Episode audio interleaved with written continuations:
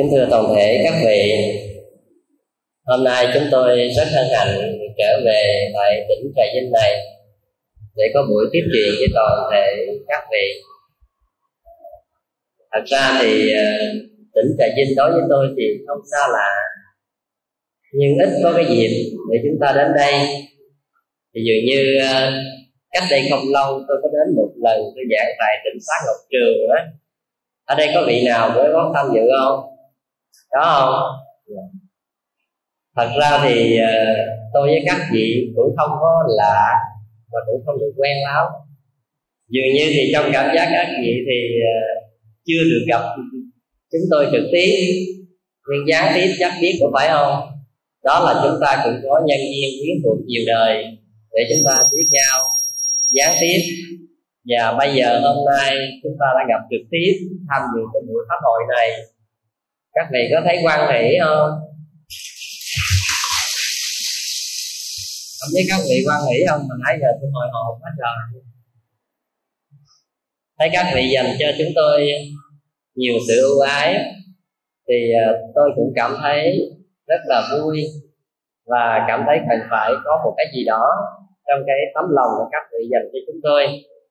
Trong buổi pháp thoại hôm nay để đặt vấn đề liên quan đến cái ý nghĩa của cái việc mà có sự hiện hữu của một ngôi chùa ngang ngang như thế này. Vì vậy, đề tài chúng tôi đến với các vị trong buổi tối đêm nay, đó là đề tài tu phước và tu huệ. Đây là điều mà chúng ta cũng cảm thấy rất là quen thuộc, nhưng để hiểu thấu một vấn đề thì không đơn giản như chúng ta từng nghĩ.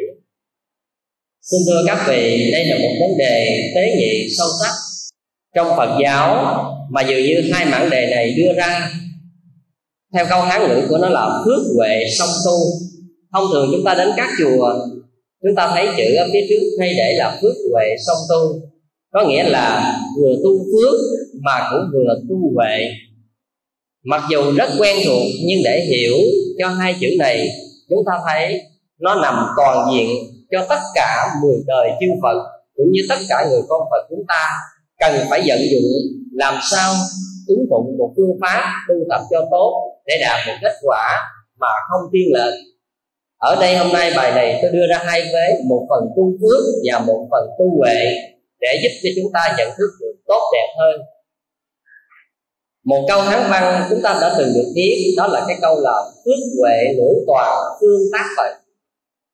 Tức là khi có phước huệ, có phước mà có huệ rồi đó, tức là chúng ta mới làm việc phật và mới có thể thành phật được. Một vị phật phải đủ hai ý nghĩa, phước, huệ, lưỡng toàn. Tức là tu cả phước mà tu cả huệ. Vì tu phước mới có duyên với chúng sinh, tu huệ mới giải thoát, mới chấm dứt khổ đau. Vì vậy một đức phật lúc nào chúng ta cũng tôn xưng là một đấng phước trí nhị nghiêm phước trí nhị nghiêm có nghĩa là đầy đủ phước báo và trí tuệ. Hai điều này được dạng còn một cách trang nghiêm thì mới gọi là một vị phật. Nếu một vị phật không có phước thì không thể độ được chúng sinh. Mà một vị phật không có tuệ thì không thể gọi là một vị phật. Vì vậy, phước huệ cần phải kiện toàn đầy đủ, giống như một đôi chân song hành của một hành giả của một con người chúng ta trên lộ trình. Nếu một chân đi cũng được mà hơi vất vả, đúng không? Thành ra ở đây chúng ta phải thấy rằng cả một đôi chân chúng ta đi mới trọn vẹn. Việc này được đức phật giới thiệu trong một cái bộ truyện cổ phật giáo mà chúng ta được biết, để chúng ta thấy rằng khi nói đến đạo phật hay là nói đến con đường tu, không thể thiên lệch một bên. Nhưng mà theo quan điểm của phật giáo hay là lời của phật dạy một con người nếu tìm cầu giải thoát, sự an lạc, tuyệt đối trong tâm hồn, thì có thể một phương diện nào đó hơi thiếu sót, nhưng thà để thiếu phước chứ đừng để thiếu huệ, bởi vì thiếu huệ đời chúng ta sẽ đau khổ. Và chữ huệ này nó có phải là một ý nghĩa như một sự thông minh hay không? Hay là một sự hiểu biết thông thường? Thì trong hôm nay chúng tôi sẽ chia sẻ với các vị những quan điểm tế nhị trong Phật giáo về chữ phước và huệ này về phương diện chữ phước, chúng tôi đã chia sẻ với các vị trong một cái bài là tầm quan trọng của phước đức. Dường như tôi đã nói tương đối rõ ràng. Hôm nay chúng ta sẽ lặp lại điều này với một phương diện khác để chúng ta thấy mối tương quan giữa vấn đề tu phước và tu huệ như thế nào.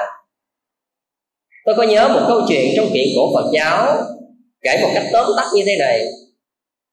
Ngày xưa có hai vị tỳ kheo tu học một vị thì chuyên tu phước, tức là chuyên làm phước.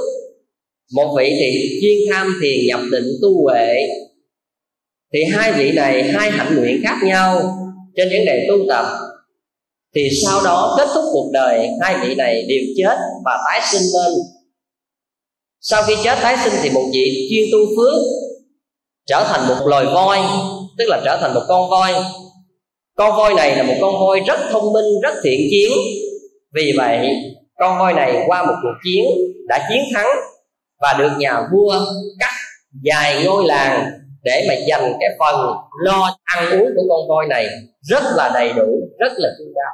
Một vị tỳ kheo chuyên tu huệ, sau khi chết đi và tái sinh trở lại cũng trở thành một vị tỳ kheo, sa môn tiếp tục tu hành.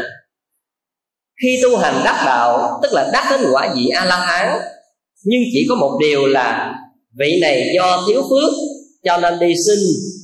Khất thực rất là khó khăn, không có người cho. Thì một hôm tình cờ vị a la hán này đi khất thực đến một ngôi làng đó và gặp lại con voi, tức là người bạn của mình ngày xưa, bằng tuệ giác như thật, bằng trí tuệ của một vị siêu phàm, của một bậc thánh. Ngài thấy được con voi này chính là hậu thân của một vị tỳ kheo bạn mà ngày xưa đã từng tu chung với mình. Và hôm nay vì vậy, cho nên vì phước báo đã tạo đời trước, cho nên đời này rất là đầy đủ, được chăm sóc chu đáo, ăn uống đầy đủ, mà ngược lại không lo tu huệ, cho nên tái sinh vào đời xuất sinh. Dầu là một vòi voi có đầy đủ cỡ nào, sang trọng cách mấy, thì thật sự trên nguyên tắc nó vẫn là một loài xuất sinh khi vị tỳ kheo thấy và vị tỳ kheo đắc a la hán này mới đến bên con voi và nói những lời nhắn nhủ bằng lời Phật pháp để giúp cho con voi tu hành. Câu chuyện chúng tôi dừng tới đây, nhưng tôi muốn nói điều gì? Thật ra điều này tôi cũng không khẳng định lắm. Một người tu tập đạo phước báo mà tái sanh trở thành một loài voi thì tôi không có hẳn là cái tiến trình nhân quả có thực như vậy hay không nhưng ở đây tôi mang tính cách là đức phật hay là học thuyết của đức phật qua câu chuyện này muốn gửi gắm chúng ta một điều gì? Đó là đừng lo vấn đề tu phước không, mà thiếu trí tuệ. Đôi khi chúng ta có đầy đủ về nhu cầu cuộc sống, nhưng trái lại con đường sanh tử chúng ta lại là dài mênh mông, dài bất tận có thể một vị tỳ kheo thiếu tu phước, tức là không có duyên với chúng sinh, nhưng mà vì có trí tuệ cho nên một đời có thể giải thoát được bằng tuệ giác như thật của mình. Qua đây tôi nghĩ mang tính cách giáo dục và giúp cho chúng ta có một nhận thức để tu tập hơn là sự thực.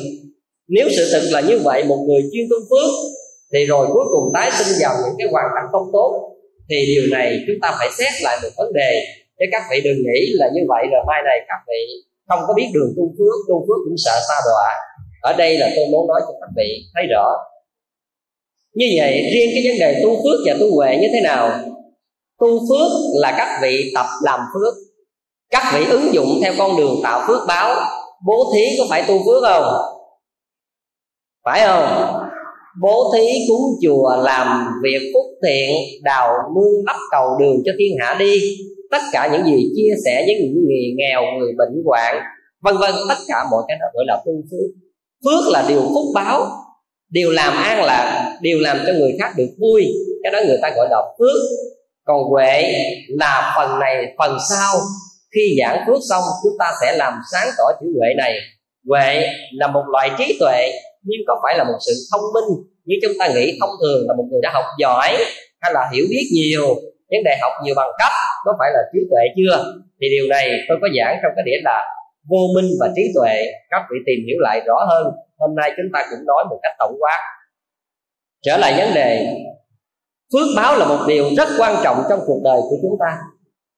Nó đóng vai trò rất quan trọng cho hạnh phúc và đau khổ của con người. Tất cả các vị sống, các vị thấy rằng một người hạnh phúc, một người đau khổ, nó không phải khác biệt nhau là ở chỗ người này khôn, người kia ngu. Phước báo là đóng vai trò rất quan trọng ở điểm là chúng ta có hạnh phúc chúng ta được an lạc là vì chúng ta có phước báo hơn người khác, không phải chúng ta khôn hơn. Trên cuộc đời này, ai cũng muốn mình giàu, ai cũng muốn mình đẹp, ai cũng muốn mình sang, ai cũng muốn mình hạnh phúc, ai cũng muốn mình thông minh. Nhưng tất cả những điều đó có được, có phải do mình muốn hay không? Thông thường trong cuộc đời, những điều hạnh phúc đến các vị các vị nghĩ là, các vị hay nói cái từ là gì? May mắn, phải không? May mắn hay là một cái từ khác hơn là gọi là hơn, phải không? Hôm nay tôi hơn nè, hay là may mắn à thật sự, may mắn hay là hơn, không phải là một tiếng nói chung chung. Hơn hay là may mắn nó có được cũng phải do cái phước báo của mỗi người. Nếu chúng ta không có phước trên cuộc đời này, về mặt tương đối, chúng ta sẽ rất là đau khổ đó các vị.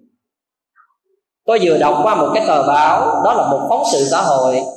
Tôi đọc mà cảm thấy rất là chậm lòng trong câu chuyện kể về một cái bà mà bà già này, bà tên trạch, bà ở nghệ an 82 tuổi rồi các vị ở đạo tràng này có ai được 80 chưa? Các vị nào 80 tuổi chưa? Các vị có hình dung được một bà lão 82 tuổi như thế nào không? Cho nên các vị phải để một người 82 tuổi là già, lớn tuổi rồi, mà các vị thấy điều gì? Tôi chụp ở trong một cái hình là bà đang đội bài có nón mê. Rồi à, bà cầm một cái cây xào cây trúc gì đó trên vai bà quải những cái giỏ và nội dung ở trong đó là đề như thế này.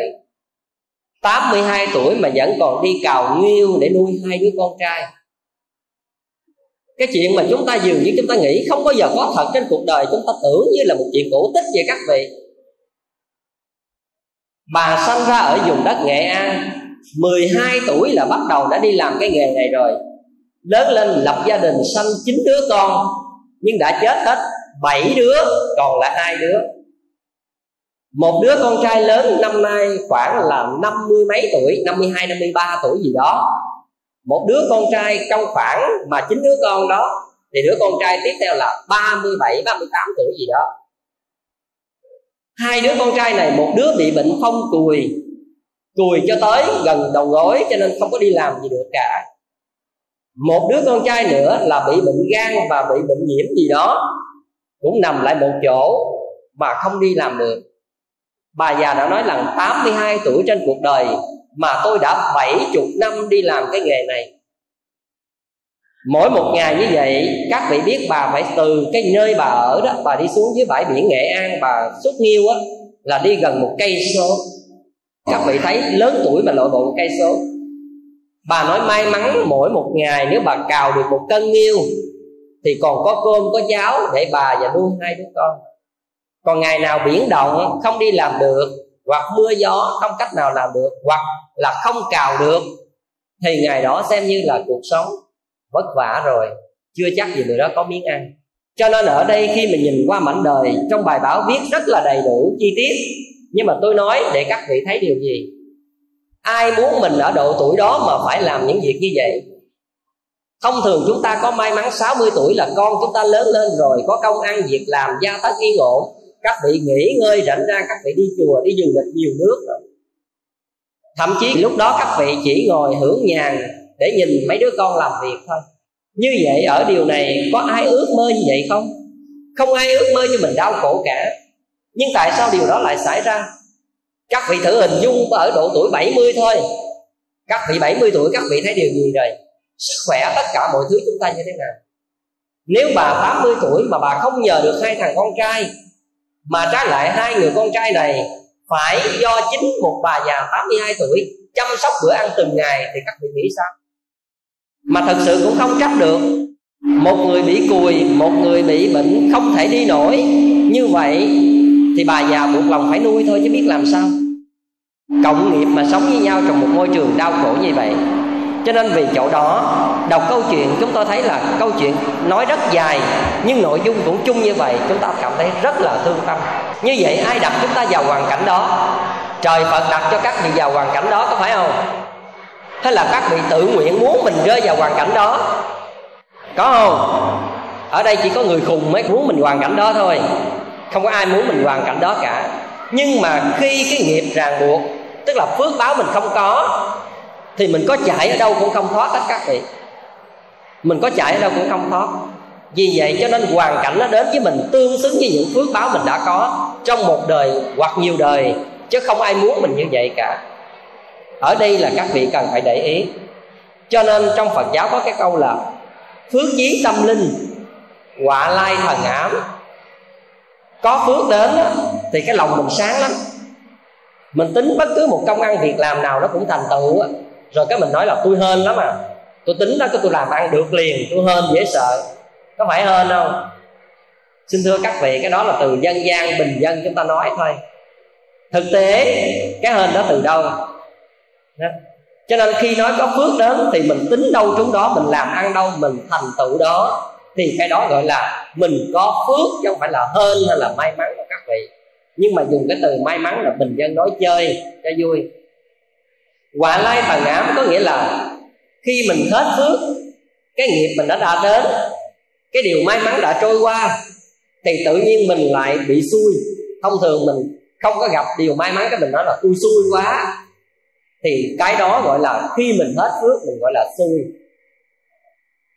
Vừa rồi ở trên thành phố có một cái vị đó có gặp tôi, có nói câu chuyện là hôm bữa đó trong cái chuyến xe là 50 chỗ ngồi. Thì khi đi lên chiếc xe rồi á, đi chạy trên một con đường lộ rất là rộng lớn như vậy, thì các vị ngồi ở phía trước xe thấy phía trước có một người đi ngang. Cái vị này thấy rõ ràng.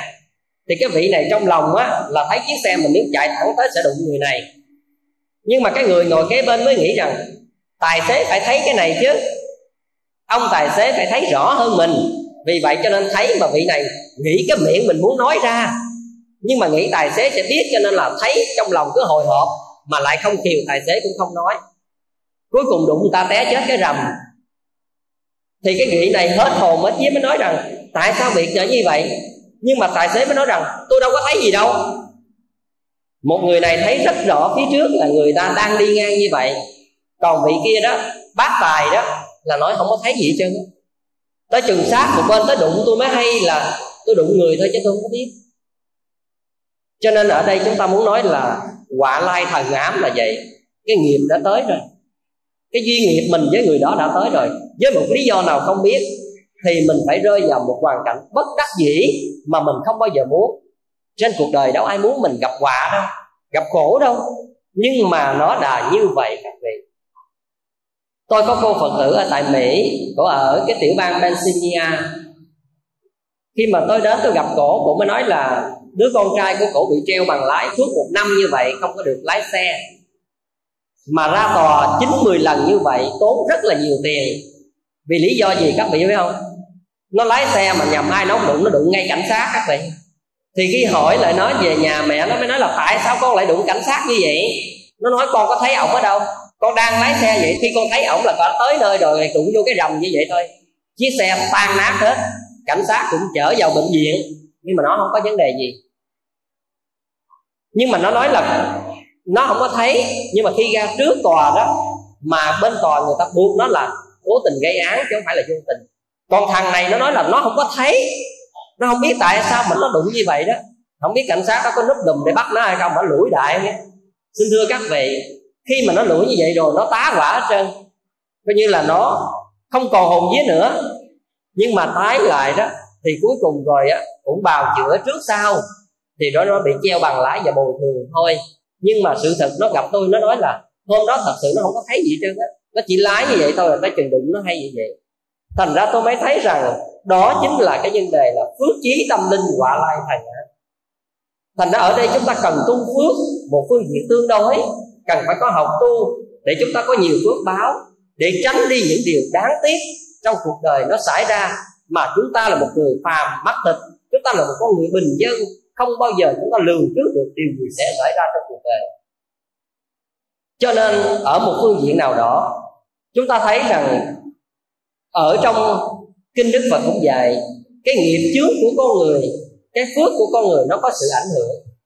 Có những người nói với tôi vậy, thưa thầy, có những lúc con sinh đứa con ra con làm ăn được lắm. Có không? Có những đứa con mình sinh ra đó là mình làm ăn rất là khấm khá. Nhưng mà có những đứa con mình sinh ra cuộc sống mình lại khổ trở lại. Có phải vậy không? Cái điều đó do cái gì vậy các vị? Ừ? do cái gì? Cho nên ở đây tôi nói như vậy để các vị đừng nghĩ rằng các vị sinh đứa con nào ra, các vị khá, các vị nuôi. Còn sinh đứa con nào ra lỡ nó làm các vị nghèo, các vị bỏ. Không có mang nghĩa này. Lương tâm đạo đức không mang nghĩa này. Mà tôi muốn phân tích để các vị thấy phương diện này hoặc phương diện khác mà thôi. Chứ không phải là chuộng, ưa thích hay là bỏ. Ở đây các vị nhớ để ý. Khi chúng ta là người thiếu phước, chúng ta sinh ra trong một hoàn cảnh hoặc chúng ta có mặt trong một tập thể chúng ta sẽ làm ảnh hưởng đến tập thể đó. Đây là nguyên tắc. Có những người cưới một đứa con dâu về, làm ăn rất là khấm khá, giàu có. Có người cưới một người con dâu về, tự nhiên tàn mạc xin thưa thật với các vị, điều đó nghiệp chúng ta đến thôi. Chúng ta không đổ thừa vì con dâu đó hay là vì chàng rể đó. Nhưng mà nói để cái gì? Một người con dâu thiếu phước, tức là không có tu tập, sống không thị chung không trinh bạch, không tiết hạnh, không tạo nhiều công đức, thì nếu chúng ta gặp một hoàn cảnh đó rơi vào trong một gia đình nào, gia đình đó sẽ bị đau khổ. Các vị phải để ý như thế này. Có những người, tự nhiên người ta cưới dâu về, người ta sẽ làm ăn rất là phát đạt, là vì con dâu đó là người có phước. Các vị thấy chỗ này. Thành ra ở đây, kinh nghiệm dân gian, đồng thời với học thuyết của phật dạy, sẽ thấy chúng ta rất rõ là phước báo đóng một vai trò rất quan trọng trong cuộc đời của chúng ta tôi mới nhớ, có một cái cô đó ở pháp. Cô mới mail cho tôi vừa rồi đây cách đây chừng hai ngày. Cô là một gia đình phật tử, cho nên cô sống theo lời dạy của đức phật. Vì vậy, cô rất có từ tâm, thương yêu tất cả mọi người. Thì có cái ông này nè, ổng của người việt mà gốc qua hay gì đó. Khi mà ổng phạm tội là giết người, mới kết án ổng là 17 năm tù giam thì ổng đỡ tù được 15 năm tù rồi. Thì hôm nay còn 2 năm tù nữa mới mãn hạn. Nhưng mà vì trong luật tù có như vậy nè. Có một người nào bảo lãnh ông, thì ông sẽ được mãn hạn sớm trước cái thời kỳ mà ra tù. Cô này có thấy rằng ông này ở tù, nhưng mà thỉnh thoảng có những ngày mà được giải phóng ra bên ngoài đó, thì ông cũng rất là tốt. Ông đến nơi của cô, ông ăn uống, rồi ông nói chuyện, đối xử với mọi người rất tốt. Và qua cái tốt đó, ông mới tâm sự rằng nếu ai đứng ra bảo lãnh ông, thì ông đã được thoát tù trước hạn là hai năm. Hai vợ chồng cô này thì có lòng trắc ẩn, cho nên vì muốn cứu ông, cho nên đứng ra để bảo lãnh ông này đi ra ngoài. Khi mà các vị biết điều gì xảy ra là cô mới hỏi tôi như thế này. Thưa thầy, không biết rằng cuộc sống của chúng con có ảnh hưởng đến ông hay không? Mà cái nhà hàng của con làm ăn đang đắt như vậy, nhiều người đang đến như vậy và bán rất là đắt ở trong cái thành phố nào đó. Nhưng mà từ khi bảo lãnh ông ra rồi, tự nhiên á, nhờ ông làm công việc luôn, tức là mướn ông luôn, một tháng trả nhiêu tiền đó, thì từ ngày mà bảo lãnh ông ra rồi, cái bán không được các vị. Câu nói từ ngày bảo lãnh ông ra rồi, cái khách thưa dần, rồi trong nội bộ cứ lục đục hoài, rồi các nhân viên cứ cãi lộn hoài rồi ông hâm đánh người này, ông hâm giết người kia, thế này, thế nọ. Tự nhiên làm ăn không có lên. Rồi ông nói một ngày nào đó, cổ nói là có một sư trung quốc, một cái người này là chuyên đi dạy yoga và võ công. Thì cái vị này đi đến, thì kể từ cái ngày vị này đến đó là tự nhiên cuộc sống của gia đình bắt đầu thay đổi, là quán xá cô làm ăn đắt trở lại. Bây giờ ông đó vẫn còn ở trong cái nhà hàng của cô, mà cô mới tâm sự tôi như thế này nếu con đuổi ông đi con không bảo lãnh ông nữa thì ông phải ở tù trở lại. Mà nếu bảo lãnh ông sẽ ảnh hưởng rất lớn đến cuộc sống của con. Không biết có thật như vậy hay không mà con rất là hoang mang. Xin thầy cho một lời khuyên. Thì tôi mới nói với cô như thế này. Cái tác động phước báo qua lại điều này là có chứ không phải là không. Nhưng phước báo tự thân của mỗi người đóng một vai trò rất là quan trọng nhưng nó cũng có một sự ảnh hưởng cộng nghiệp với một người mà đến với mình là một nhân viên hay là một người thân nào đó, chứ không phải là không nhưng mà nếu hôm nay cô bỏ ông để ông quay trở lại ông ở tù tiếp tục, thì tội quá các vị. Mình làm như vậy thiếu lòng từ. Hoặc là mình quá ích kỷ vì cuộc sống của mình mà mình bất cần đến cái sự tự do hay là mất tự do của người khác. Nhưng mà nếu vì vấn đề tự tâm mà bảo lãnh ông này thì thiệt hại đến đời sống kinh tế của gia đình thì cũng tội cho cô. Cho nên tôi mới nói như thế này. Tôi nói bây giờ cô bảo lãnh cho ông ra là tốt rồi. Nhưng nếu cô không bảo lãnh tiếp tục để ông ở tù thì người ta sẽ quán các vị. Sau này người ta ra tù rồi người ta sẽ hại các vị. Và những gì các vị đã từng làm tốt bây giờ nó đã trôi sông trôi biển hết rồi. Như vậy thì để làm sao thâm tình giữa mình và người đó không bị mất? Thì cái giải pháp như thế này. Bây giờ hãy nhờ một người nào đó, một công ty hay là một công việc ở nơi nào đó, kiếm công ăn việc làm cho ông ta. Rồi giới thiệu để ông ta đến đó để ông ta làm, để ông ta có đồng tiền để nuôi được bản thân mình. Thì vừa bảo lãnh được ông ta, vừa kiếm công ăn việc làm được cho ông, đồng thời các vị không bị ảnh hưởng, thì các vị làm như vậy, nó đẹp hơn, nó hay hơn và trọn vẹn hơn. Thì ý kiến của tôi trong cái vấn đề là mail qua tôi gửi là như vậy. Như vậy thì các vị thấy rằng cái phước báo của con người có sự ảnh hưởng các vị. Nếu mà một con người thiếu phước rồi, đi đến đâu sẽ làm thiệt hại cho người ta đến đó. Cho nên ở đây, cái vấn đề tu tập là một vấn đề hết sức cần thiết đối với chúng ta. Chúng ta phải sống có bố thí, có làm phước, có tạo nhiều thiện duyên để chi vậy? Để đời sống chúng ta, cái gặp thông thường mà chúng ta hay nói là may mắn. Trong phân biệt công đức luận, có một câu chuyện như thế này cái vị thầy thì trong một cái tập thể này đang sống một cuộc sống rất là thanh tịnh. Đi đến đâu khất thực cũng được nhiều người san sẻ. Nhưng mà hôm đó có một thầy tỳ kheo vô tu tập như thế nào đó trong một lần đức phật xuất gia cho nhiều vị tỳ kheo cùng một lúc. Thì kể từ khi cái nhóm này đi xuất gia như vậy đó, thì tự nhiên tập thể các thầy tỳ kheo bị đói, mà đi cất thực hoài không ai cho. Thì lúc đó về á thì trong đại chúng các vị trưởng lão mới bàn lại với nhau, là nói là tại sao đời sống của các vị tỳ kheo trước kia rất là thanh tịnh, rất là sung mãn, nhưng mà hôm nay đời sống của các vị tỳ kheo lại khổ sở như vậy? Đi sinh đến đâu người ta cũng không cho hết. Cho nên rằng một các vị trưởng lão mới bài nhau như thế này. Bây giờ ví dụ như tập thể là 60 người. Trong 60 người, chúng ta sẽ chia ra làm hai, là mỗi một nhóm 30 người và đi khất thực và khi ở đó, coi nhóm nào có vấn đề gì hay không? Thì khi 60 thầy tỳ kheo này chia ra làm hai nhóm, thì mỗi một bên ba chục người. Và lúc đó đi khất thực, thì lại có một nhóm lại bị đói tiếp. Tức là khất thực người ta không có cho. Thì cái nhóm đói đó, các vị trưởng lão mới bài ra nữa là, hãy lấy cái nhóm này chia ra làm hai. Thì từ ba chục chia ra hai, còn mỗi nhóm 15 người. Thì tiếp tục có trong hai nhóm này có một nhóm lại đói tiếp là khất thực tam cho. Rồi cứ chia hai cái nhóm đói đó, chia đến cuối cùng, mỗi một nhóm còn hai người, thì cũng hai người đó đói, hai người no nữa. Và hai người đó mới tiếp tục chia ra, thì cuối cùng còn một người đói.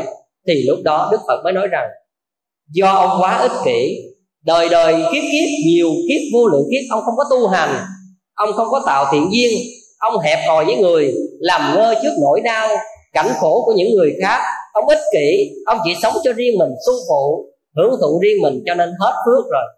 Bây giờ nghiệp tới, cái phước ông nó không còn, cho nên ông sống trong tập thể nào là ông lôi kéo cái tập thể đó đi vào cái cuộc sống đói kém giống như ông. Như vậy ở đây là một lời cảnh báo rất là quan trọng. Tự thân của mỗi con người có phước báo quan trọng rồi, nhưng mà trong cái cộng nghiệp này, nó có sự tương tác và ảnh hưởng các vị thành ra vấn đề tu phước ở đây, tôi muốn nói với các vị, tu phước để tạo cho mình có một phước duyên để cuộc đời của mình được ít gặp những điều trắc trở và đau khổ. Đây là vấn đề chúng ta nên cần phải để ý. Thông thường chúng ta nghĩ chữ phước, chúng ta đâu có thấy đâu. Có ai thấy mình có phước không? Ở đây thấy phước mình như thế nào không? Các phật tử thấy không? Thấy đâu chỉ tôi coi coi. Hả? Xin thưa các vị, không ai thấy phước mình cả. Phước là cái không có hình tướng. Nhưng mà nó thầm lặng theo chúng ta suốt cuộc đời đó các vị. Các vị phải thấy được chỗ đó. Thành ra ở đây, chúng ta phải tạo những cái công đức như thế nào? Làm lành bố thí, cúng dường tam bảo. Cúng dường tam bảo có phước không? Có phước không? Thật sự cái ngôi chùa này được hình thành, có phải do một mình ni trưởng ở đây không? Mà phải nhờ rất nhiều người, trong đó có những cái bàn tay dân tặng các vị nhiều tâm huyết, nhiều tấm lòng, chia nhường cơm xẻ áo để đóng góp từng bao xi măng, từng cục gạch, từng công sức ở trong ngôi chùa này, nó mới được thành công như thế này. Mặc dầu lý trưởng ở đây rất có phước báo, mới được nhiều người ủng hộ mà mới xây được một ngôi chùa đẹp và khang trang như thế này. Nhưng mà điều này không phải riêng một mình lý trưởng không, mà có sự đóng góp của rất nhiều người ở trong đó và sự có mặt của một ngôi chùa là sự hạnh phúc của rất nhiều người. Nhưng mà có người không có quan tâm chỗ này. Tôi có tiếp xúc với một số vị mới nói như thế này. Cúng chùa không có thực tế. Đi mổ mắt, đi cho người nghèo, đi cho ăn xin, đi từ thiện trong bệnh viện làm mới thực tế. Đó là việc làm thực còn cúng chùa không thực tế cho nên tôi không có cúng. Câu này đúng không? Xin thưa các vị, tôi đã nghe rất nhiều và hôm nay tôi muốn làm sáng tỏ cái chỗ này cái gì thực tế và cái gì không thực tế? Các vị cho người nghèo một chén cơm manh áo là thực tế. Các vị cúng vô chùa không thực tế. Xin thưa các vị, đây là chúng ta nhìn chưa tới chứ không phải là không thực tế. Chúng ta cho một người nghèo một chén cơm. Chúng ta cho một người bệnh một viên thuốc. Chúng ta cho người nghèo một manh áo để che thân. Tất cả những cái đó, cho người nào được người đó. Nhưng nếu chúng ta cuốn vào tam bảo là nó khác đi à các vị biết rằng ở trong cuộc đời này con người chúng ta sợ dĩ có đạo đức là được sự thuần hóa của lời Phật dạy của một nền đạo đức, một nền luân lý học nào đó. Vì vậy, nền luân lý đạo đức hay là lời dạy của Đức Phật sẽ giúp cho nhiều người có từ tâm, sống có từ bi, có thương yêu, có chia sẻ, hạn chế đi tính ích kỷ, hạnh phúc riêng mình. Cho nên khi các vị cúng vào chùa, các vị thấy rằng cúng một ngôi chùa để có một cái tam bảo nơi tam bảo truyền bá phật pháp, bao nhiêu người được thừa hưởng, bao nhiêu người biết làm phước để thoát khỏi nghèo khổ. Trong một đời và nhiều đời, các vị cho một người ăn mài hôm nay một chén cơm manh áo. Các vị cho người hôm nào là người ta được ngày đó, chắc gì ngày mai người ta được nữa. Nhưng mà nếu các vị có một ngôi chùa để giúp cho người người tu hành, thì điều đó rất là quan trọng. Nếu trước khi các vị chưa tu học, các vị chưa đến chùa liệu các vị có sống đẹp như những gì chúng ta đã từng biết Phật pháp chưa? Chúng ta có cảm thấy từ bi khi nhìn thấy những người nghèo khổ trước mặt mình chưa? Chúng ta có nhường cơm xẻ áo với những người đau khổ khác không? Chúng ta có biết nhường nhịn với người khác không? Có biết tích cực tu tập để mình có nhiều phước báo không? Đây là điều quan trọng. Vì vậy, xin thưa các vị, ai nói vấn đề cho một người nghèo là thực tế cúng dường tam bảo không thực tế, thì các vị nên suy xét lại chúng ta quá thiển cận cho vấn đề này. Nói như vậy không có nghĩa là mong cho các vị cúng vô chùa. Tôi không có ý đó. Tôi chỉ phân tích cho các vị thấy cái đúng, cái sâu sắc, cái cạn của nó, cái làm mang tính cách rộng lớn và làm giới hạn của nó mà thôi. Nếu có một ngôi chùa thì chúng ta sẽ giúp được rất nhiều người bớt đau khổ đó các vị. Ở đâu để có những đoàn từ thiện? Có phải người ta nhắm vào chùa để làm từ thiện? Để giúp cho rất nhiều người nghèo thoát khổ không? Cho nên có những người nói như thế này, bây giờ chùa giàu lắm rồi, mấy ông thầy giàu lắm tôi không có cúng nữa đâu, cúng vô cho mấy ông sung sướng. Có phải vậy không? Ai nói sung sướng vô đây? Người nào nói cúng vô rồi có tiền mấy ông thầy sung sướng này kia kia nữa sướng sao không vô đây. Mà ngoài nói, các vị đồng ý chỗ này không? Cảm ơn các vị. Các vị cúng vào chùa. Tôi nói thật, ni trưởng đây hay là tất cả mọi người, các vị cúng vào người ta đem ra người nhà hàng người ta ăn à? Ai sắp tiền của tam bảo đi ăn được không? Hay là đi ra ngoài sắm vàng, kim cương, hột sòn về đeo vô? Phải không? Hả? Giờ có tiền nhiều quá, về mua vàng đeo vài cái. Mấy cô thì thêm vài đôi bông nữa. Có không? Xin thưa các vị, hiểu về tội cho mấy thầy không có ăn hưởng được gì trong đó đâu. Các vị đừng nghĩ bây giờ các vị thấy các thầy á cũng có cuộc sống tương đối là gì phật tử có điều kiện. Cho nên phật tử lo cho các thầy cái ăn cái mặc. Nhưng mà ăn cái gì? Có lo cỡ nào cũng là ăn chay rau muốn luộc thôi chứ ăn cái gì? Các vị lợi thấy cái chùa nào giàu nhất ở thế gian này đi, nhìn các vị đó đi, ăn cái gì? Dưa leo, tàu hũ, rau luộc. Chứ cái gì? Có tiền cũng không mua sắm được cái gì hết rồi. Cho nên tiền ở đây các vị đừng nghĩ rằng cúng vô chùa rồi chùa giàu, chùa nghèo. Nếu chùa giàu, chúng sinh lợi ích lớn. Chùa nghèo thì ít lợi ích cho chúng sinh hơn. Tại vì chúng ta có điều kiện chúng ta mới ban tặng được. Và cái ngôi chùa đó nếu có điều kiện thì ngôi chùa đó mới vận động cho các công tác từ thiện và giúp đỡ dân chúng nhiều nơi được các vị. Phải thấy được chỗ này cho nên đây là cái tầm quan trọng lợi lạc cho tất cả chúng sinh, chứ không phải riêng gì ai cả. Các vị đừng có quan niệm mấy thầy như thế, mấy cô như thế, đi tu bây giờ như thế. Thật sự, ngàn năm về trước, ngàn năm về sau, giá trị và ý nghĩa người đi tu không thay đổi. Cũng vẫn vậy thôi. Có khác chăng ngày xưa, không có điều kiện, thì hơi khắc khổ một chút. Bây giờ có điều kiện, mặc được một chiếc áo lành, thế này thế khác chứ thật sự các vị thấy, hồi chiều các xe đó tôi đi, xe của ai vậy? Tôi lấy tiền chùa ra tôi mua xe à? Xe của phật tử chứ của ai? Mà các vị nói, thầy chùa giờ đi xe du lịch không à? Làm như tôi sắp tiền tôi đi mua xe giờ tôi đi vậy thấy sang cái của mượn không á? Nói về để các vị thấy cái gì? Những gì trong tam bảo có là phần lớn sự chia sẻ của phật tử tha phương không có hãnh diện gì ở chuyện đó hết các vị. Làm phương tiện vậy thôi. Cho nên đó chúng ta đừng có quan niệm, chúng ta muốn bố thí thì cứ bố thí.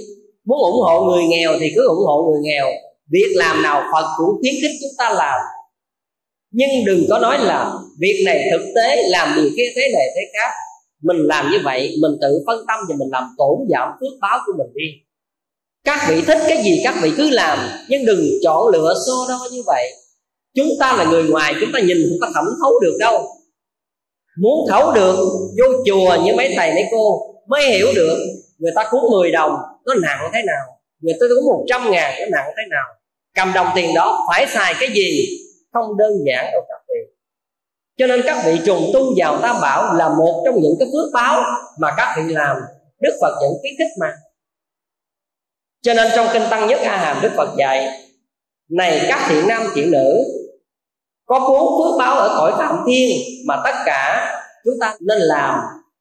Thứ nhất là nên xây tháp những chỗ nào chưa có tháp Phật. Thứ hai, nên trùng tu những chùa cũ. Đó là phước báo thứ hai của cõi trời phạm thiên. Thứ ba, làm cho dân chúng hòa hợp là phước báo thứ ba của cõi trời phạm thiên. Thứ tư là tỉnh phật chuyển pháp luân.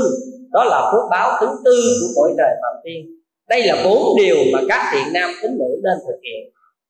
Như vậy chúng ta có thể thực hiện được ba điều mà điều thứ tư không thực hiện được. Điều thứ nhất là xây tháp chỗ chưa có tháp. Chúng ta làm được điều này không? Được không? Được. Nếu chúng ta có điều kiện, chúng ta có chùa chiền, chúng ta muốn xây tháp để thờ xá lợi hay gì đó, chúng ta làm được. Thứ hai, chúng ta tu bổ sửa chùa cũ, chúng ta làm được không? Chúng ta đang làm vừa xong cái chùa nè. Chùa liên quan mới được chúng ta làm vừa xong cái khánh thành nè. Trước khi có chùa mới, phải có chùa cũ không? Có không? Phải có chùa cũ. Như vậy các vị đang làm phước báo thứ hai của cõi trời phạm thiên đó. Thứ ba là gì? Thứ ba là tạo sự hòa hợp chúng tăng. Là phước báo thứ ba của trời phạm thiên. Đây là quan trọng lắm. Có những người phật tử đi chùa mà phá quậy mấy ông thầy banh hết trơn do chích chọt người này tỷ mình cúng dường hay là mình có được cái sự quan tâm của ni trưởng ni sư mấy thầy gì đó. Cái hôm nay mét ông thầy này mai mét sư cô kia để người này bị rầy. Ông thầy này đón tôi ông thầy này á, làm ngơ với tôi vân vân. Tất cả như vậy mình tạo sự rối loạn của chùa chiền mình nghĩ mình cúng dường vào đó mình nghĩ mình có uy tín ở trong một người đó cái mình làm cho tất cả sự sinh hoạt của tăng chúng đó rối bời lên như vậy. Bởi mình mét, mình đâm, mình thọc. Đây là rất là tội cho nên các vị tạo sự hòa hợp chúng, đừng nói với những người này để chia sẻ người kia. Đừng nói để người ta kinh lời người nọ. Chúng ta phải làm sao cho một đoàn thể chúng ta luôn an vui, thanh tịnh trong sự đoàn kết. Đó là phước bảo tướng thứ ba của cõi trời phạm thiên mà đức phật dạy cho nên người phật tử đi chùa phải biết rằng mình đến chùa chỉ phụng sự tam bảo thôi. Đừng có bà tám ở trong chùa rồi chích rồi chọt thế này thế khác, làm phiền phức. Đó là chúng ta đang đi chùa mà không có bước chúng ta gây nên quan nghiệp còn cái thứ tư là tỉnh phật chuyển pháp luân thì khó lắm các vị. Phật đã nhập niết bàn rồi, không có thể tỉnh được. Nhưng mà tỉnh mấy thầy chuyển pháp luân hay là tỉnh mấy thầy về giảng được không? Lâu lâu đi lên thành phố gặp thầy nào đó tỉnh về đây giảng được không? Được không? Được. Cái đó chúng ta làm được còn thỉnh phật không thể đến được. Bởi vì phật đã nhập niết bàn rồi. Như vậy, ở đây chúng ta thấy rằng những điều kiện này rất là quan trọng. Đó là những điều mà chúng ta làm phước duyên trong cuộc đời.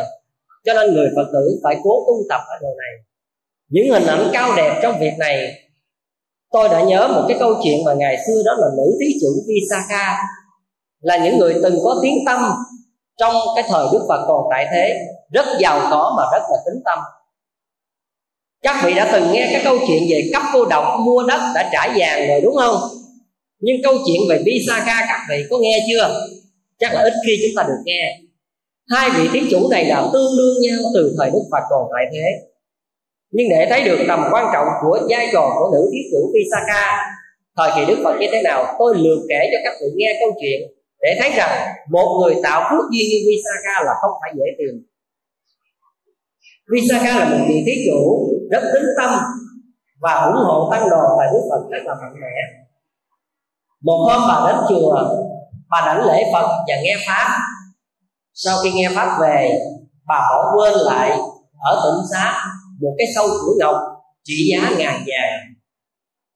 Khi bà quên rồi bà mới kêu gia nhân quay trở lại, là hãy trở lại tỉnh xá để tìm cái à, sâu cửa ngọc đó đi.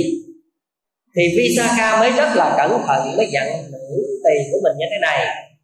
Con à con đến đó nhận lại sâu cửa ngọc mà nếu chưa có một ai động tới, chưa có một vị sa môn nào động tới sâu chuỗi ngọc đó, thì con đem về còn nếu có ai đã động chạm đến, thì con hãy cúng dường luôn cho ở đó đi.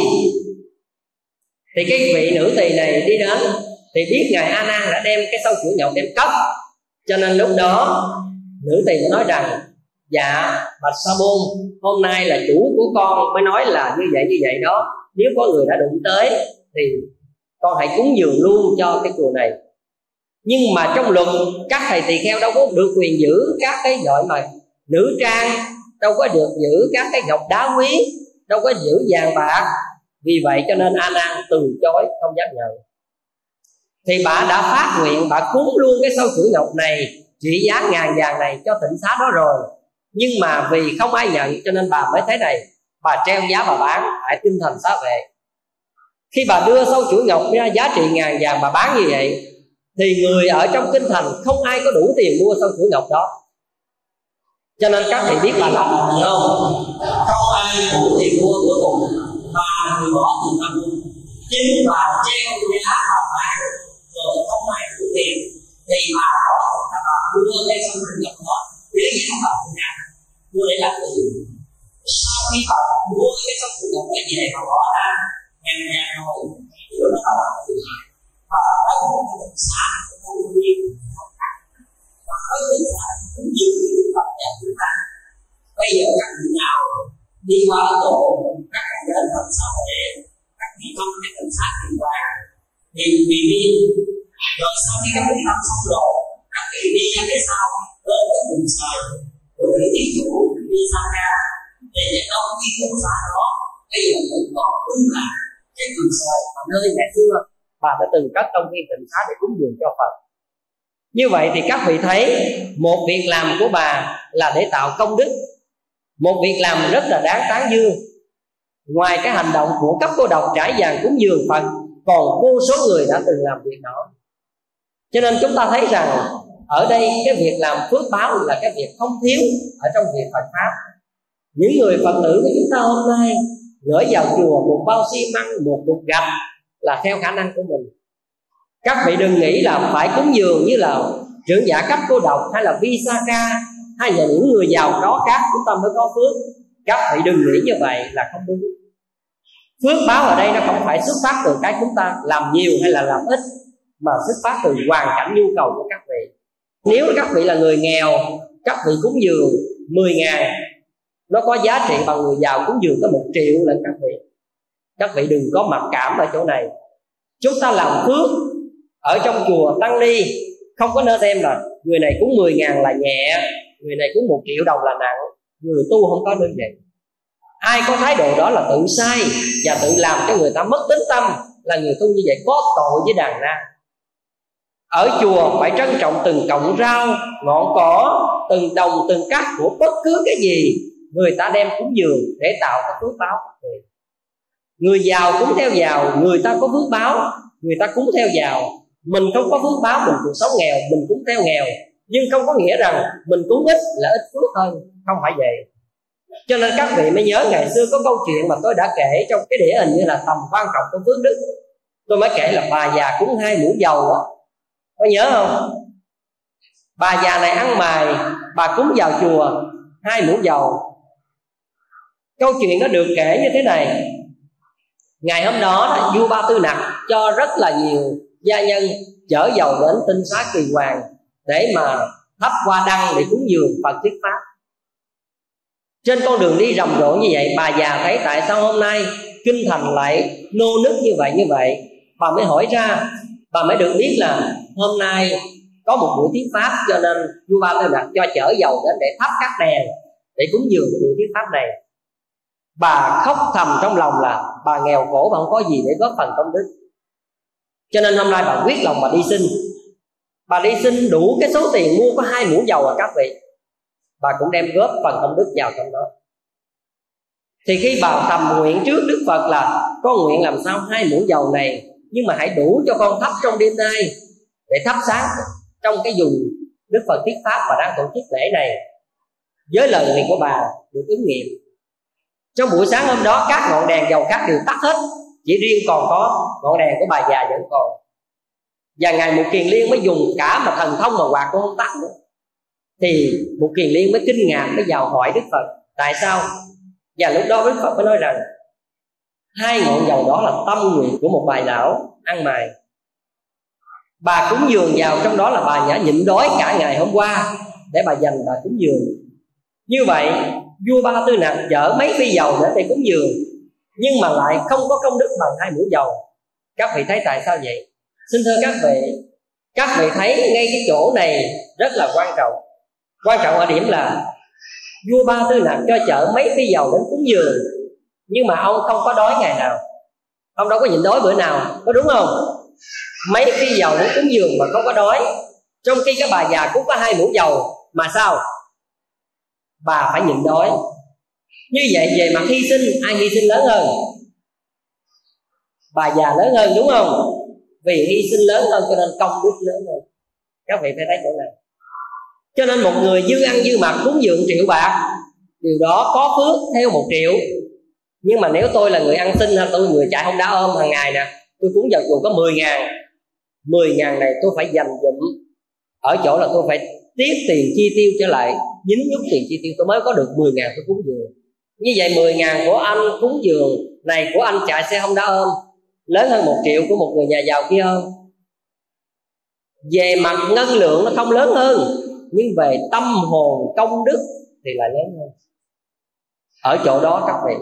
Cho nên là người ở trong chùa mà không thấy được điểm quan trọng này, mà có sự sống so đo trên lệch là rất là nguy hiểm, rất có tội chúng ta làm người khác thối tâm là chúng ta có tội.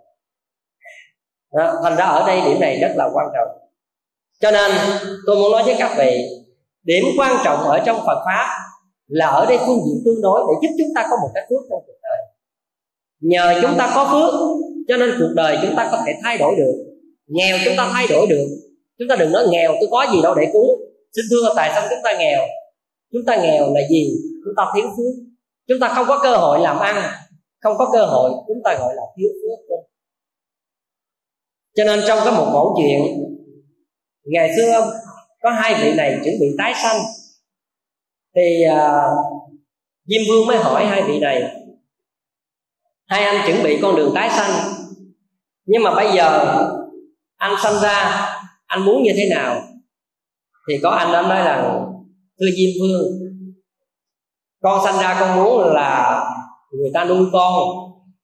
Con không làm gì mà con cũng có ăn. Chứ con không có muốn cực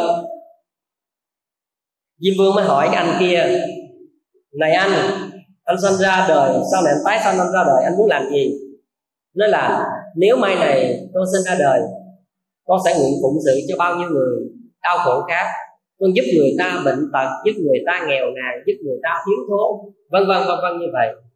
Diêm vương gật đầu và các vị thấy hai lối tái sanh của hai người này khác nhau hoàn toàn. Một người sinh ra, có người khác nuôi mình, anh đã trở thành kẻ ăn mày. Để người ta nuôi, có phải không?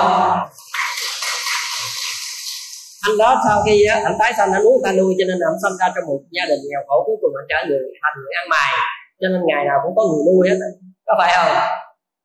Còn một anh sinh ra là muốn lo cho người khác, muốn gì tha nhân, muốn thế này thế khác, thì anh sinh ra trong một gia đình giàu có và lớn lên, anh trở thành một người rất giàu có để anh phụng sự cho người khác. Như vậy các vị muốn người ta nuôi mình hay mình nuôi người ta? Ở đây ai muốn người ta nuôi mình đâu? Sao không ai đưa tay cho người ta? Bình thường các vị phái ta nuôi mình lắm mà. Cho nên các vị thấy rằng cái này một câu chuyện vui mà là có thật. Cho nên ngài đạt lai lạt ba ngày nói một câu. Có hai kiểu sống ích kỷ. Một dạng ích kỷ ngu xuẩn và một dạng ích kỷ là khôn ngoan. Một dạng ích kỷ ngu xuẩn có nghĩa là chỉ biết mình, cung phụng cho mình, không cần biết đến người khác. Mình nghĩ cứ lo cho mình là mình sẽ đầy đủ, nhưng không ngờ rồi khi mình hết phước, rồi cuối cùng mình lo cho mình mà mình chẳng được gì cả một người ích kỷ khôn ngoan có nghĩa là ích kỷ là lo cho mình về mặt phước báo. Đem bản thân này, đem tâm nguyện này, đem tất cả những gì lo cho người, nhưng cuối cùng lo cho người nhưng mà mình đã được tất cả. Ở điểm này rất là quan trọng. Thành ra ở đây phương diện này tôi muốn nói với các vị, nhìn nhận qua lăng kính của phật giáo, chúng ta sẽ thấy rằng phước báo rất là cần thiết cho chúng ta có chén cơm manh áo của cuộc sống.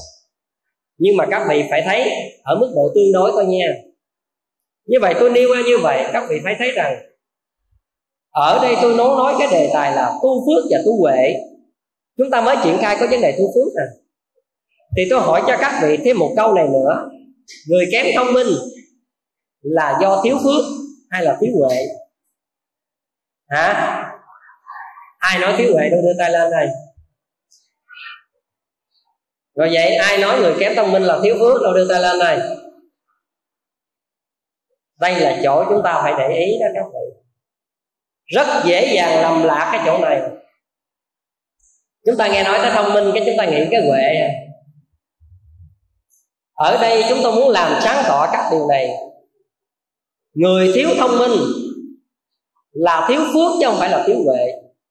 Các vị phải thấy chỗ này. Ai đồng tình đưa ta lên coi các vị thấy thầy cái này nói ngược quá, kỳ quá, phải không? Để tôi nói các vị nghe các vị chưa hiểu chữ tuệ trong phật giáo cho nên các vị bị lầm. Chúng ta không có bị mát. Chúng ta được thông minh. Chúng ta học giỏi là phước chứ không phải là huệ. Tôi cho các vị thí dụ để các vị thấy nha. Các vị thấy trong kinh nhân quả để sao? Muốn con cái thông minh thì sao? Phải cúng đèn, thắp sáng bằng phật. Phải không? Thắp sáng bằng phật để mình được thông minh, con cái mình sinh ra thông minh. Như vậy đó, phước hay là huệ? Sao nãy ai nói huệ? Phước cùng các vị mà huệ của các vị bây giờ tôi biết người nào. Xin thưa các vị, chúng ta phải hiểu rõ, mình được thông minh sáng suốt là phước chứ không phải huệ các vị. Nhờ tu phước, nhờ chúng ta có kiến thức, chúng ta hướng dẫn người khác hiểu biết, nhờ giúp người khác hiểu biết cho nên chúng ta có phước, cho nên chúng ta luôn luôn nào cũng thông minh. Con cái chúng ta thông minh, học giỏi. Phải thấy chỗ này cho nên ở đây khi đặt vấn đề này, chúng ta phải thấy rất rõ. Phước để giúp cho chúng ta thông minh. Phước để giúp cho chúng ta giàu có. Phước để giúp cho chúng ta được đẹp đẽ. Phước để giúp cho chúng ta sang trọng. Phước để giúp chúng ta có hạnh phúc.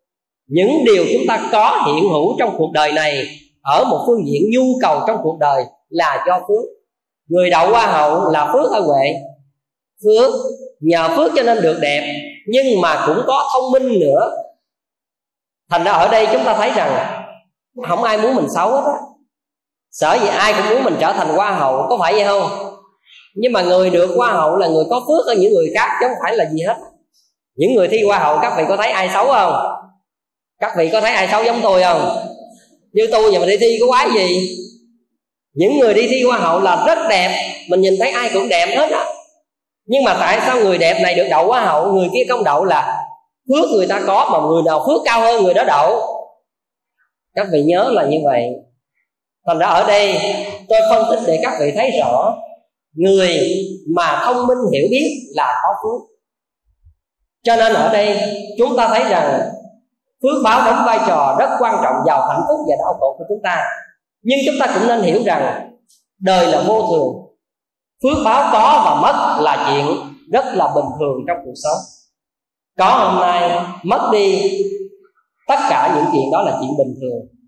Các vị phật tử đừng thấy là vấn đề tạo phước là có cuộc sống hạnh phúc. Nhưng nếu chúng ta muốn thoát khổ, thì chúng ta phải tu tập, phải có trí tuệ nữa. Ở đây sở dĩ đức phật khuyên chúng ta dạy chúng ta có trí tuệ là vì sao vậy? Nhờ có trí tuệ chúng ta mới bớt khổ các chúng ta đẹp, chúng ta có khổ không? Chúng ta đẹp, chúng ta có hãnh diện về mặt sắc đẹp, nhưng chúng ta còn khổ vô vàng chuyện khác. Chúng ta giàu có, chúng ta có khổ không? Chúng ta giàu có, chúng ta khổ vậy chúng ta hạnh phúc được chén cơm manh áo, nhưng chúng ta còn khổ nhiều việc khác. Chúng ta nhớ kỹ, chúng ta có tình, có tiền, có tài, có sắc. Chúng ta được hạnh phúc một phương diện thôi, nhưng chúng ta còn bị khổ về gì? Khổ về sanh, khổ về già, khổ về bệnh, khổ về chết, đúng không? Người đẹp có khổ về chết không? Người giàu có khổ chết không? Người giàu có khổ bệnh không? Người giàu có khổ chia lìa không? Xin thưa các vị, phước báo đầy đủ cách mấy? Chỉ giúp chúng ta trang trải được trong cuộc đời tương đối. Nhưng về mặt cao siêu hơn nữa, tuyệt đối hơn nữa, thì phải có trí tuệ mới cứu chúng ta ra khỏi bể khổ này. Chỉ có trí tuệ mới giúp chúng ta hoàn toàn tự tại với sanh tử, tự tại với khổ đau còn chưa có trí tuệ, chúng ta vẫn đau khổ các vị. Các vị phải hiểu chữ huệ trong Phật pháp nó quan trọng như thế nào. Tôi nói như vậy, tôi không phải là phủ nhận phước báo. Phước báo là cấp độ đầu tiên trên con đường tu tập của các vị. Và sau khi có phước báo rồi, chúng ta phải nghiêng về tu tuệ nữa thì mới là điều quan trọng. Cho nên tại sao trong phật giáo có câu là duy tệ thị nghiệp? Tức là lấy trí tuệ làm sự nghiệp. Người tu hành theo phật pháp phải lấy trí tuệ làm sự nghiệp sự nghiệp ở thế gian có thể vô thường, động đất mất đi, chết mất đi, nước lửa cuốn trôi, tất cả là tài sản của chúng ta có thể mất đi với bất cứ lý do nào đó. Nhưng mà có trí tuệ này chúng ta sẽ không bị mất đi khi hoàn cảnh cuộc đời này thay đổi. Các vị phải thấy được chỗ này rất rõ. Cho nên ở đây, trong đạo phật, quan trọng ở chỗ phước báo là để có duyên với chúng sinh, để chúng sinh được tương đối an ổn trong cuộc đời. Vốn đau khổ này nhưng mà muốn chấm dứt được khổ đau, hay là muốn tự tại với khổ đau, cần phải có trí tuệ. Và trí tuệ trong đạo phật là gì? Các vị phải tìm hiểu qua một phương diện này rất là cần thiết. Xin thưa với các vị, để điểm quan trọng này cần thiết, tôi kể cho các vị nghe về cái giai thoại giữa tổ bồ đề nhạc ma và vua Lưu võ đế. Tổ bồ đề nhạc ma là tổ từ thiên trúc sang là tổ thứ 28 được kế thừa từ tổ bát nhã đa la. Khi nhận thừa kế y bát từ tổ bát nhã đa la rồi, mới sang trung quốc, mới truyền pháp, thì ngài qua tới đó là nhiều vua lương và người tiếp kiến đầu tiên với tổ bồ đề đạt ma, đó là vua lương võ đế. Vua lương võ đế nghe một vị thánh tăng từ ấn độ sang và muốn tiếp chuyện, cho nên vua lương võ đế mới mời tổ bồ đề đạt ma trở về trong kinh thành mới chia sẻ phật pháp. Trong câu chuyện này, vua lương độ đế mới bày tỏ với tổ bồ đề đạt ma rằng dạ bạch hòa thượng, ở đây con làm cất nhiều chùa, tiếp nhiều tăng độ chúng. Con cất vô lượng như vậy, tiếp tăng vô lượng như vậy, cất vô lượng chùa như vậy, con có công đức không? Thì lúc đó tổ bồ đề đạt ma trả lời sao? Không có công đức gì hết. Lúc đó vua lương độ đấy chới giới, mới nói là như tại sao như vậy? Tổ bồ đề đạt ma mới trả lời tiếp rằng, công đức là do tu, trí tuệ từ trong pháp chứ không phải là do làm bên ngoài vậy tất cả tiếp tăng độ chúng đây là phước báo. Phước báo này có thể giúp cho địa vị của vua, giúp cho cuộc sống hạnh phúc của vua, giúp cho tái sanh để hưởng được nhiều lợi lộc, nhưng không có giúp vua thoát khỏi sanh tử và chấm dứt khổ đau vì vậy cho nên tạo chùa tiếp tăng độ chúng ở đây là không có công đức. Công đức ở đây mang cái nghĩa là trí tuệ trong phật giáo đó các vị cho nên cái chữ trí tuệ trong phật giáo, các vị phải hiểu là đề cao là vai trò rất quan trọng. Có trí tuệ để chúng ta mới chấm dứt khổ đau. Các vị phải thấy sâu chỗ này. Hôm nay tôi nói như vậy để các vị thấy rằng các vị phải vượt lên trên một mức độ tu tập nữa, chứ không phải theo cái góc độ tu tập theo bình thường mà chúng ta đã từng tu tập qua mà chúng ta phải nhìn nhận sự cao thâm trong Phật giáo ở chỗ này. Cái chữ trí tuệ trong cái kinh Phật nó được dịch từ chữ Bali á, là chữ Banya. Còn chữ Sanskrit là chữ Ranya nếu thông thường cái chữ trí tuệ mà thế gian thì tiếng Anh nó dịch là gì? Intelligent clever smart. Tức là tiếng Anh nó dịch bằng một cái từ để chỉ là cái hiểu biết thông thường thông minh của học đường á thì người ta dịch như vậy. Nhưng mà cái chữ này mà dịch cho chữ trí tuệ của Phật giáo là sai.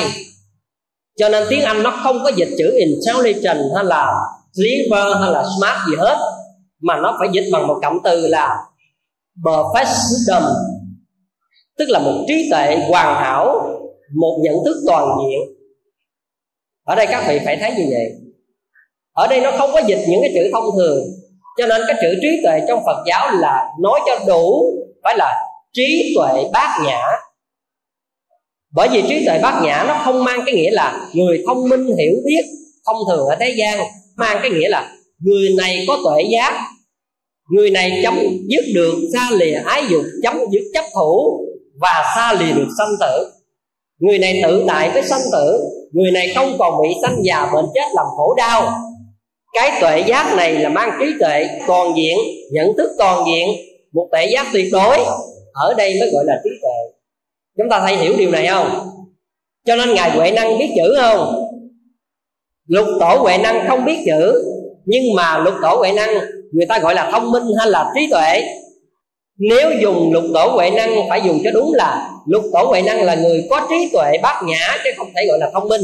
Bởi vì ngài có biết chữ nào đâu, thông minh thông minh là hiểu biết thông thường thế gian. Nhưng mà thông minh hiểu biết thông thường thế gian, người ta vẫn còn phiền não. Đôi khi thông minh người ta tạo ác. Người càng thông minh tạo nhiều ác nghiệp, nhiều thủ đoạn, có phải không? Còn cái người có tuệ giác là người có từ tâm. Người này không sân si, không phiền não. Các vị hiểu chỗ này không? Các vị về tìm cái bài giảng của thầy giảng, đó là cái đề tài là tìm hiểu vô minh và trí tuệ mà thầy đã giảng tại Santana ở Mỹ, Nam Cali đó. Thì các vị sẽ nghe bài này đầy đủ. Ở đây muốn nói một cách vắn tắt để chúng ta hiểu một cách khái niệm vậy thôi. Như vậy thì tuệ giác ở đây, nếu có tuệ giác, chúng ta mới chấm dứt khổ đau các vị. Người có tuệ giác mới chấm dứt tham ái. Người có tuệ giác mới không khổ đau với chồng, với con, với vợ. Người có tuệ giác mới không khổ đau với được mất hơn thua. Các vị thấy chỗ này quan trọng để các vị hiểu thêm vấn đề này, tôi kể cho các vị nghe một câu chuyện rất là thân quen. Xin thưa các vị, ngày xưa đó, các vị nhớ câu chuyện mà a nan bị cái nạn ma lăng già không? Tôi kể một cách tắt thôi. Câu chuyện là như vậy. Ma đăng già nói cho đủ là ma đăng già một đế lợi là tên của một người phụ nữ ấn độ thời xưa. Cô này tự nhiên gặp a nan đi trên đường đi du quá thì cô này có một nhân duyên gì đó, thấy a nan rất là tướng hảo, cho nên khởi lòng yêu thương, cho nên đeo đuổi a nan. Và khi á, làm bùa đó, tức là nhờ một cái vị thầy, làm một cái loại bùa chú là ca thì lê phạm thiên, để làm cho a nan phải giống như bỏ bùa mê vậy đó. Thì chút nữa là a nan phải bị phạm giới. Cuối cùng a nan được cứu, đem trở về tinh xá. Và cô này sợ mất a nan cho nên chạy theo đến tinh xá, gặp đức phật, và đòi đức phật phải gả a nan cho cô này. Cái chuyện này thì trong kinh kể lại là như vậy. Đức phật đồng ý các vị. Các vị thấy tôi nói cái chuyện này lạ không? Khi mà cô này có dở chết dở sống của đòi rằng phải trả a nan lại cho cổ, để cổ phải cưới a nan làm chồng. Thì lúc đó đức phật mới nói, được thôi. Ta sẵn sàng ta gả a nan cho ngươi với một điều kiện ngươi tu phải đắc được quả vị a la hán lúc đó ta sẽ gả a nan cho ngươi. Thì lúc đó nó là thương a nan quá, đâu có biết a la hán thì là cái giống gì. Nghe nói cái gì mà miễn được, mà miễn được a nan là cứ cắm đầu vô mà chấp nhận. Thì lúc đó nói là, được, con sẽ hứa với đức thế tôn rằng con sẽ đắc a la hán để con cưới được a nan dạ. thì lúc đó đức phật mới cho ma đăng già vô nhập chúng để tu hành lúc đầu tu hành, tôi nói nghĩ là mình tu mà vì yêu một người mà để tu, chắc thì tôi nghĩ khổ đau dữ lắm các vị. Không có lòng nào mà tu đâu, lo tưởng nhớ không chứ tu không có nổi đâu. Nhưng mà không biết cái cách gì. Vì cô quyết lòng cô muốn được a nan cho nên lúc đó đó, cô quyết chí tu hành. Cô tu hành đắc được sơ quả tu đà hoàng cho đến tư đà hàm a nam này cuối cùng đắc a la hán. Một người khi đắc a la hán là người đã dứt sạch các trần cấu là dứt sạch tham ái, là nhiễm ô không còn. Tuệ giác đã hoàn thiện thì người này còn có tình ái nữa không? Không. Cho nên khi đắc a la hán rồi, dội vã ôm y bác ở trước đức phật, lại đức phật, bạch đức thế tôn, xin ngài thương cho con mà quỷ lời hẹn năm xưa bây giờ đắc a la hán rồi mà cưới a nan gì nữa mà cưới? Có phải không? Thì lúc đó đức phật mới rất quan hệ, đức phật mới nói rằng, này một đế lợi, ta rất quan hỷ về hành động này. Cho nên ở đây các vị thấy rằng, khi mà một người chưa chứng đắc quả vị, thì thương a nan đến sống chết như vậy, rồi bị đưa vào trong vị tu hành mà có điều kiện là đắc a la hán mới gả a nan cho, thì lúc đó cũng vô minh nữa. Nghe không biết cái đó là chuyện gì, mà cũng gắng làm theo. Khi mà cô này cô về cô thưa với mẹ là, con đi tu để sau này con đắc a la hán con cưới a nan thì bà mẹ mới nói rằng, con ơi, con bị ngài cù đàm vũ rồi đó. Đi tu mà tới đất a la hán làm sao mà cưới ai cho được? Mà lúc đó, ma đăng và một cái lợi bất cần thiết cái chuyện đó. Cho nên ở đây các vị thấy rằng, khi có tuệ giác hoàn hảo, thì những điều đó ngày xưa cũng là con người đó, mà rất đau khổ vì cái chuyện của a nan có đúng không? Nhưng bây giờ sao cũng người đó mà lại không khổ? Các vị thấy chỗ này không? Ở đây là có trí tuệ nhận ra được điều này. Nhờ cái tuệ giác hoàn hảo này nè, cái trí tuệ toàn diện này nè, mà nhìn thấy tất cả các duyên nghiệp ràng buộc, có điều kiện này là trói buộc trong dòng khổ đau. Cho nên đức phật dạy rất rõ, nơi nào có trí tuệ, nơi đó sẽ chấm dứt khổ đau. Vì nguyên nhân của khổ đau là do tham ái đã bị trí tuệ đoạn trừ. Cho nên ở đây chúng ta thấy một điều phước báo có thể giúp cho chúng ta có hạnh phúc. Nhưng mà muốn cứu đời chúng ta hết khổ là phải có trí tuệ, phải có tuệ giác. Ở đây ai từng xem bộ phim nhà giàu cũng khóc, người giàu cũng khóc? Có không? Có đọc cái bộ tiểu thuyết này, ba cuốn người giàu cũng khóc chưa? Đây là một cái câu chuyện dường như là của Brazil hay là của Mexico gì đó. Tôi đã đọc tiểu thuyết chứ chưa có được xem phim đó là tôi đọc cái bộ sách này, ba tập. Xin thưa với các vị, đọc qua câu chuyện này, chúng ta thấy rằng một gia đình giàu có mà vẫn đau khổ cho đến cuối cùng, từ thế hệ cha cho đến thế hệ con. Và những cái gian nan, những cái cách trở tình duyên, hay là tất cả mọi thứ công ăn việc làm đã diễn lên một cuồng phim mà chúng ta phải ngậm ngùi. Đó là gì? Có phước, có tiền, đó nhưng mà không có trí tuệ, cho nên vẫn bị khổ đau. Đây là điều chúng ta thấy quan trọng lắm. Cho nên người có trí tuệ là phải có nhận thức được là đời là vô thường giả tạm bản thân này là vô ngã, tất cả là duyên hợp. Tất cả sự sản trong cuộc đời còn và mất, theo điều kiện nhân duyên. Cho nên còn, mất, không phải do chúng ta khôn ngoan bảo vệ đâu, mà nó tùy nhân duyên và phước báo của con người mà nếu có giác ngộ rồi, thì chúng ta không bị cái điều kiện đó làm chúng ta đau khổ. Xin thưa với các vị, bản thân này, các vị thông thường chúng ta chúng ta có một bản thân đẹp như hoa hậu đi, chúng ta thấy hạnh phúc, đúng không? Nhưng mà một cơn bạo bệnh xảy ra, chúng ta có khổ không? Khổ không? Khổ. Chúng ta có được tấm thân là chúng ta có phước báo nhưng chúng ta không nhận thức được rằng bản thân này vô thường. Thì khi nói già, chúng ta khổ không? Khổ không? Có người nói tôi nè, thầy ơi, đời này con không có sợ chết đâu. Con chỉ sợ già thôi. Có không?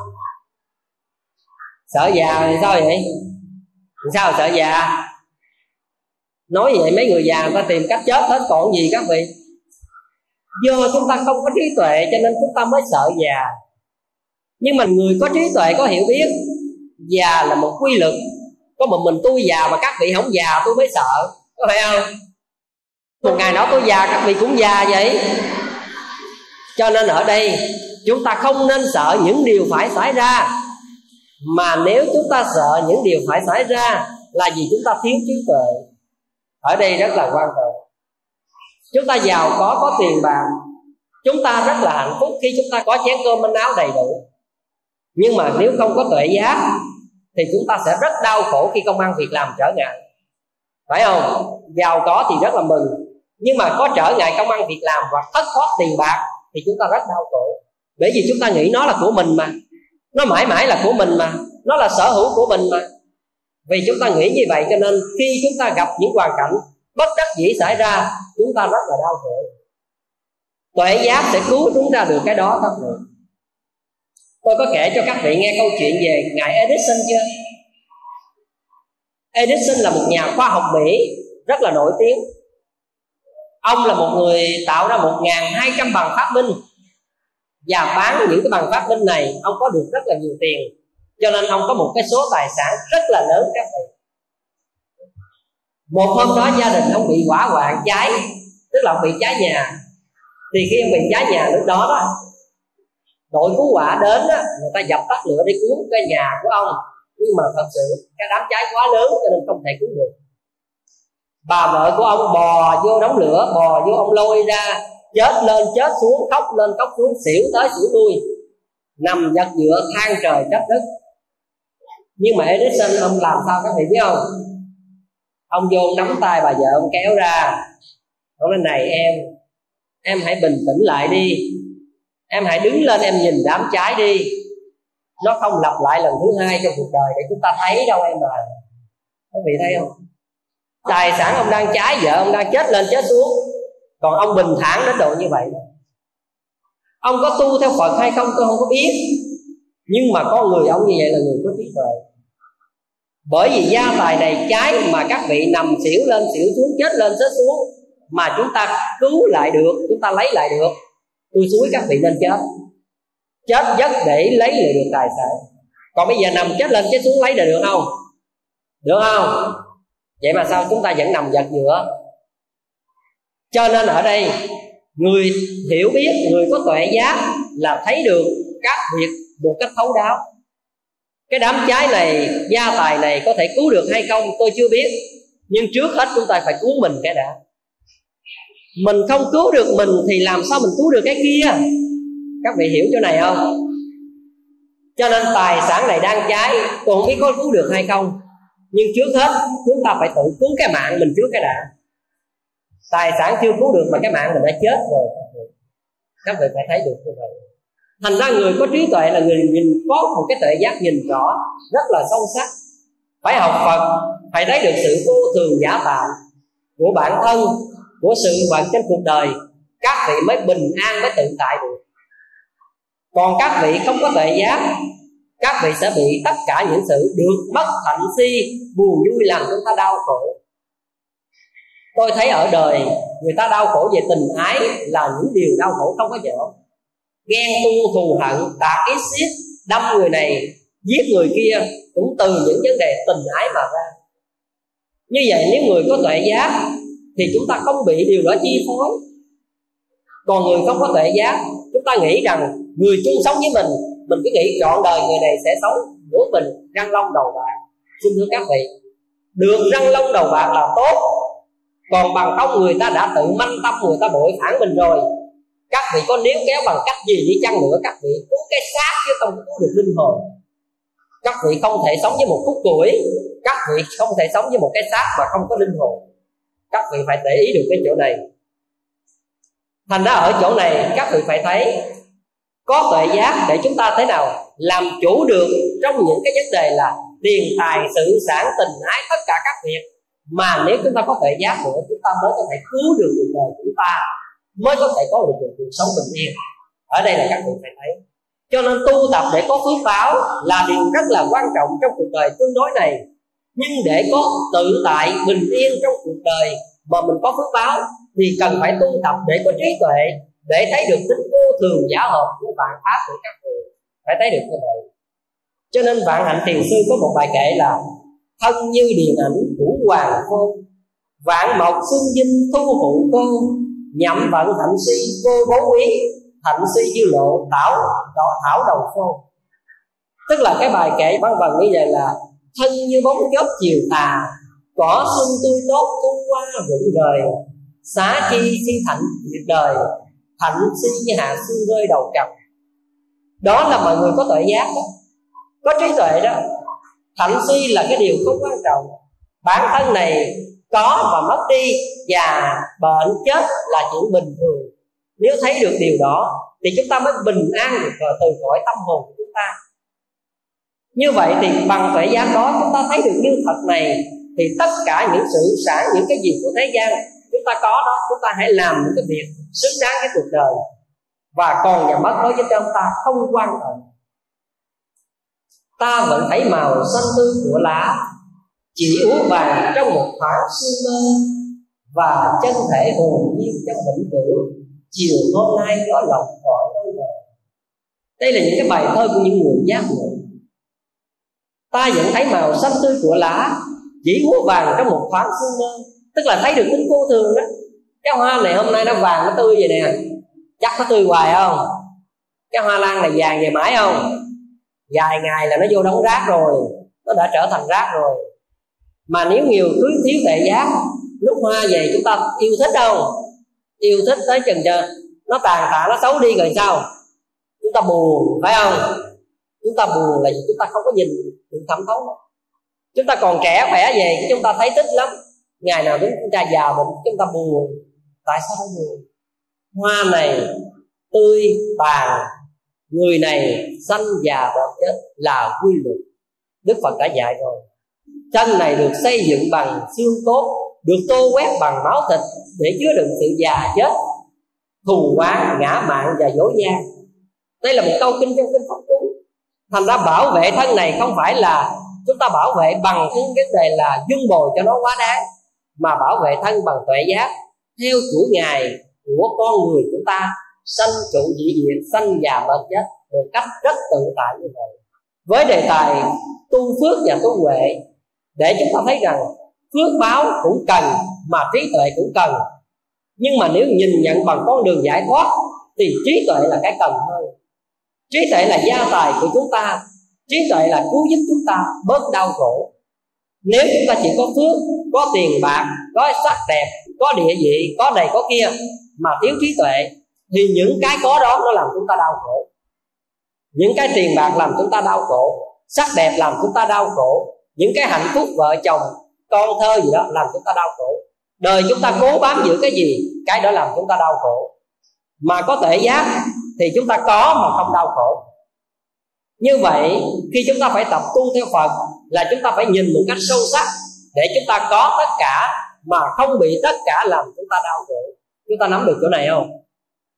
Như vậy thì hôm nay chúng tôi đến với các vị qua một cái bài giảng, tu phước và tu huệ là hai phương diện trong cuộc đời cần phải có như một đôi chân song hành.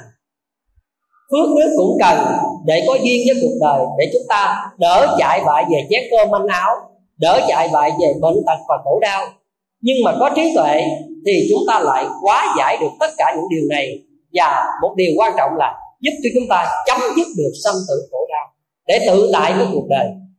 Mong rằng tất cả các vị phật tử của chúng ta nhận thức được phước báo, nhận thức được trí tuệ để hai phương diện cùng song hành để tu hành, nhờ phước báo để các vị được đầy đủ về cuộc sống, nhờ trí tuệ để các vị hạn chế tối đa sự chi phối của cuộc sống, của cuộc đời vốn đau khổ này chúc tất cả các vị có một cuộc sống an vui, hạnh phúc và được nhiều lợi lạc trong hiện tại và mai sau